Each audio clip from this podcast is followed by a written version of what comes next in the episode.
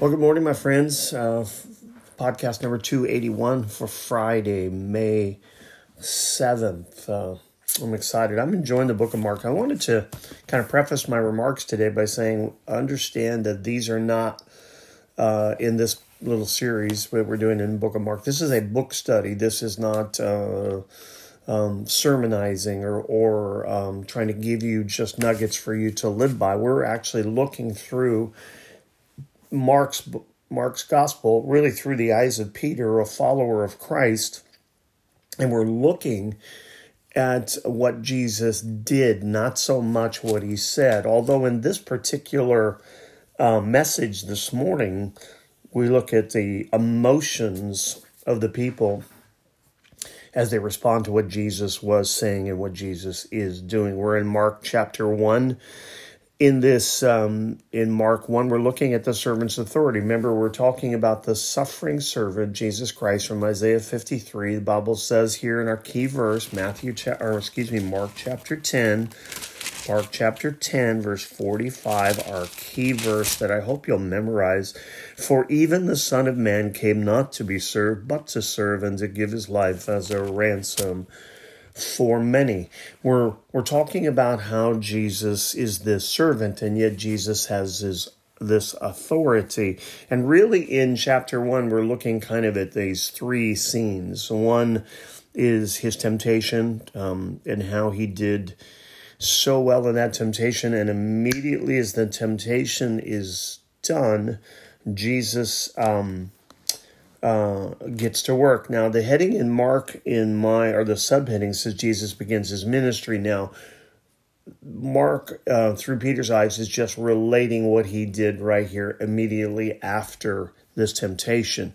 But we know that the, the, the, the Gospels uh, if you lay it over the top and and sometime find a book that does that that puts all the gospels together and you'll be able to look at the the chronology and the time frame of this. What this means is Jesus begins to minister in this particular situation in John's gospel, he had already been about the business. We're going to see where he calls his disciples here. Um, there was this was not the first encounter that Jesus had with his disciples. John talks about the first encounter with Jesus has with his disciples, and many disciples at that time or people of that time would be followers of a particular person or rabbi or something, someone and they would continue to go about the business of uh, their occupations. And we're going to see here that Jesus calls them away from their occupations to do um, something diff- com- uh, completely different. No longer would you fish for fish, but you would fish for men. And that statement, fish, fishing for men, according to Wiersbe, was. Um, was not first used by Jesus. It was used by those around. It was this uh, sending out of uh, a little tidbits of, of message, um, kind of baiting the hook to get people to to to come uh, to their side of the belief or to follow them in in what um, they were teaching. And so fishers of men here is really just a it's a, a common phrase, but in this particular situation, it means exactly what Jesus wants it to mean. Um, I've been accused of needing to get new material because I use the phrases over and over again um, uh, because it's what it's what I know, right? So Jesus uses again the common language of the people and a common phrase, and he says, "Follow me, I will make you fishers of men." And in this particular case, what Jesus is doing is different than a lot of the the rabbis or the leaders of that time because he's literally calling them to lay down their occupation and begin to follow him. So we're in Mark chapter 1. We're in this um, uh, second scene. We're after the temptation of Christ, and now we're going to talk about from verse 14 through 22. We're going to we're going to take a look at this, and we'll get as far as we get, right? And now, after John was arrested, Jesus came into Galilee. Um, John's arrested Jesus moves on, right? It's only natural. It's it, it wasn't because of fear, but uh, it was because he had uh, places to go and things to do, and he would just he would move on. John's in jail. uh, Jesus didn't go visit him. Jesus went about the business of the gospel because God had a purpose for John being in jail if we believe that God is sovereign, we have to believe that what comes our way comes our way because God either causes or, or allows it. Now that's tough because we, we don't like it when bad things happen to good people. But we remember the story of Joseph in at the end of that story in Genesis chapter 15, verse 20, he says, What you meant for evil, talking to his brothers, God meant for good. God has a purpose.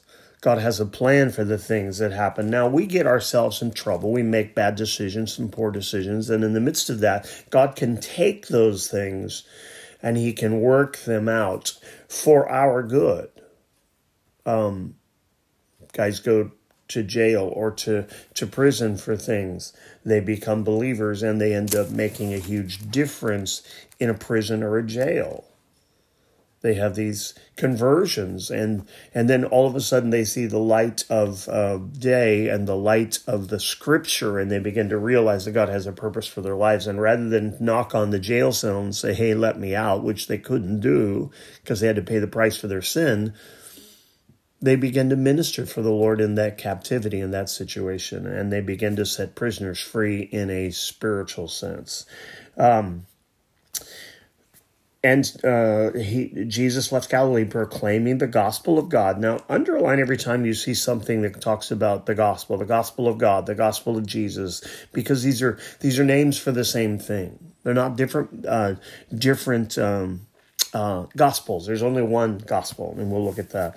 Um, and what was his message? The time is fulfilled. The kingdom of God is at hand. Repent and believe in the gospel. Um, let's turn to Galatians 4 4. Uh, I just believe that it, you know we're just going to take our time going here this morning, and I apologize that I jump you around, uh, but uh, but then I don't apologize either because I just believe that God has a plan for you to to get to know your Bibles and to get to know uh, uh what God is doing. Um, in our, in our lives. And, and what he wants to do in our lives is to tell, help us to understand that God has a plan for our lives. And God desires to do something great in our lives. Now that scripture just completely left my mind, but this I'm sorry about that. Uh, you can write this down, look it up later, where where God says in the in the in the perfect time, in the in the perfect time, God sent His Son Jesus Christ, born under the law, born of a woman, born under the law. Um, some of you already probably know that right offhand, and I've forgotten what it was this morning. See, I don't even clean these things up when I make mistakes. But my point is that God is a God of perfect timing. We don't think that at times because we call upon him and it doesn't seem that he answers when we call. But the reality is, is that Jesus knows the beginning, the middle, and the end. Hebrews 13 8. He's the same yesterday, today, and forever. Okay. And what was his message? The kingdom of God is at hand. One uh, some some of that version say is near. It's now. Repent and believe in the gospel repent and believe in the gospel. Now, we're so amped up in our society about love and I'm, and love is everything right? It's so important. It's it's so powerful. But what was jesus message? Love love love? No. Jesus said repent. Repent and believe in the gospel. Don't believe whatever you want to believe. It's okay that you believe this and you believe this. That's what we hear in our society this you know this this morphed gospel somehow that says it's okay to believe what you want as long as you love people. No, no, no. Jesus came and his message was clear. We need to repent. And repentance is this this changing and this this this complete changing of the way that we live. Now, there is a difference between remorse and repent. Let let me show you what remorse looks like in Matthew. Let's go back to Matthew chapter 27. Matthew chapter 27 verses 3 through 5. This is this is important, write these scriptures down. Matthew chapter 27 3 through 5. Here's what remorse looks like. Then, when Jo- Judas, his betrayer, saw that Jesus was condemned, he changed his mind, brought back the 30 pieces of silver to the chief priests and the elders, saying, I have sinned by betraying innocent blood. And they said, What is that to us? See to it yourself.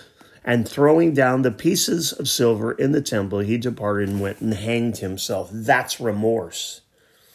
That's not repentance. That is, I've done wrong. How can I fix what I have done. That's remorse, and that's what we try to do in our society. And in a sense, when we're just remorseful, um, we are sorry about what happened, but it doesn't necessarily change our ways. Judas was sorry, and he could have run back to the group. He could have run back to to to where he came and the people that he hurt, and he and he could have fallen on his face, and he could have asked for forgiveness. Now, let's go to Second Corinthians chapter 7. 2 Corinthians chapter 7, and obviously I'm not going to get very far in this today, but that's okay. Um, 2 Corinthians chapter 7, verse 8. For even if I made you grieve with my letter, Paul talking here to the Corinthians, I do not regret it, though I did regret it, for I see that that letter grieved you, though only for a while. As it is, I rejoice not because you were grieved, but because you were grieved into repenting.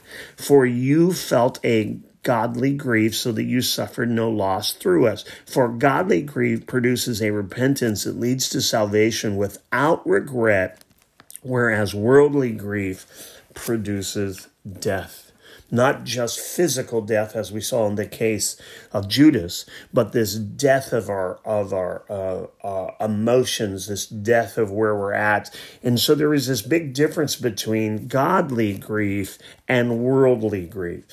Godly grief leads to repentance. Worldly regret leads to remorse it leads to to to to um, mental health issues, and it, it it just decays or causes death in our hearts, our minds, our souls, our emotions.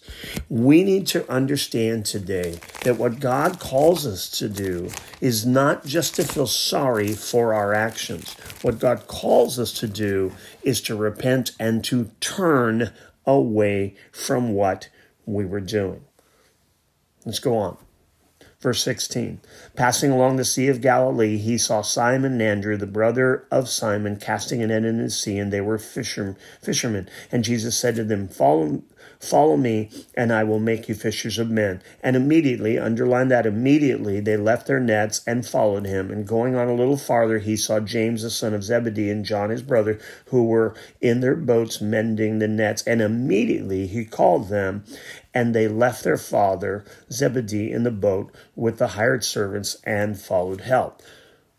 This was the calling to discipleship the first time that he had uh, ministered to them in John chapter 1, verses 35 through 49. We won't go there, you can look that up.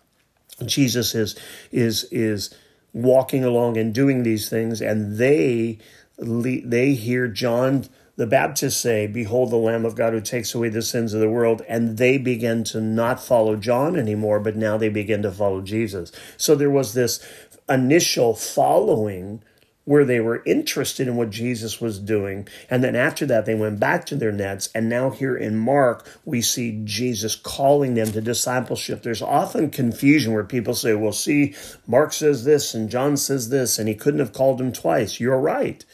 He couldn't have called them twice. They started to follow him because of what John the Baptist had said in John chapter 1, 35 through 49.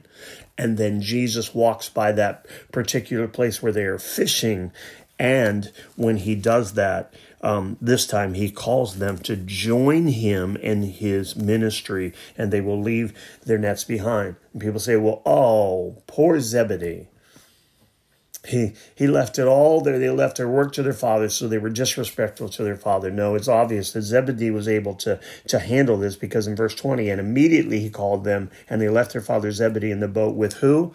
The hired servants and they followed him. It's not to be disrespectful here. It's not a, a, form of disrespect, which, by the way, in that particular culture, this could have been seen as disrespectful. But Jesus understood the situation and understood that Zebedee had plenty of help.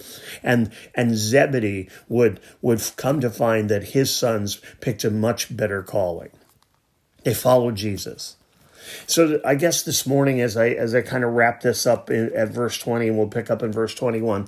Um, without even trying um, um, to to come up with a theme. It, it seems this morning that really what it led to, or or what what it's leading to, is this difference between godly sorrow, which leads to repentance, godly grief, which leads to repentance, or human remorse, which leads to really mental health issues, and and it leads to a life of regret. See, we need a place to go when we're uh, when we're grieving. We need a place to go when we realize we've made a mess of it. We need someone to go to. And can I challenge you this morning, not just to feel sorry for what you have done, but to come to Christ in repentance and say, God, please forgive me for what I have done. Not, oh, wow, that was bad, and I'm going to turn over a new leaf, and I'll never, ever, ever, ever, ever do that again until the next time. It's the godly sorrow leads to repentance. Worldly sorrow leads to just being remorseful and just adding on and saying to ourselves, I've failed again. No, it's time to quit that process. It's time to get out of that rat trap and it's time to come to Christ in true humility with true grief and say, Forgive me, for I've sinned. And He will and he will. And the bible says in 1 john chapter 1 and verse 9 when we come to him he will cleanse us from all unrighteousness. Let me pray for us. In numbers chapter 6 verse 24 the lord bless you and keep you. The lord make his face to shine upon you and be gracious to you. The lord lift up his countenance upon you and give you peace. God bless you. Till we talk again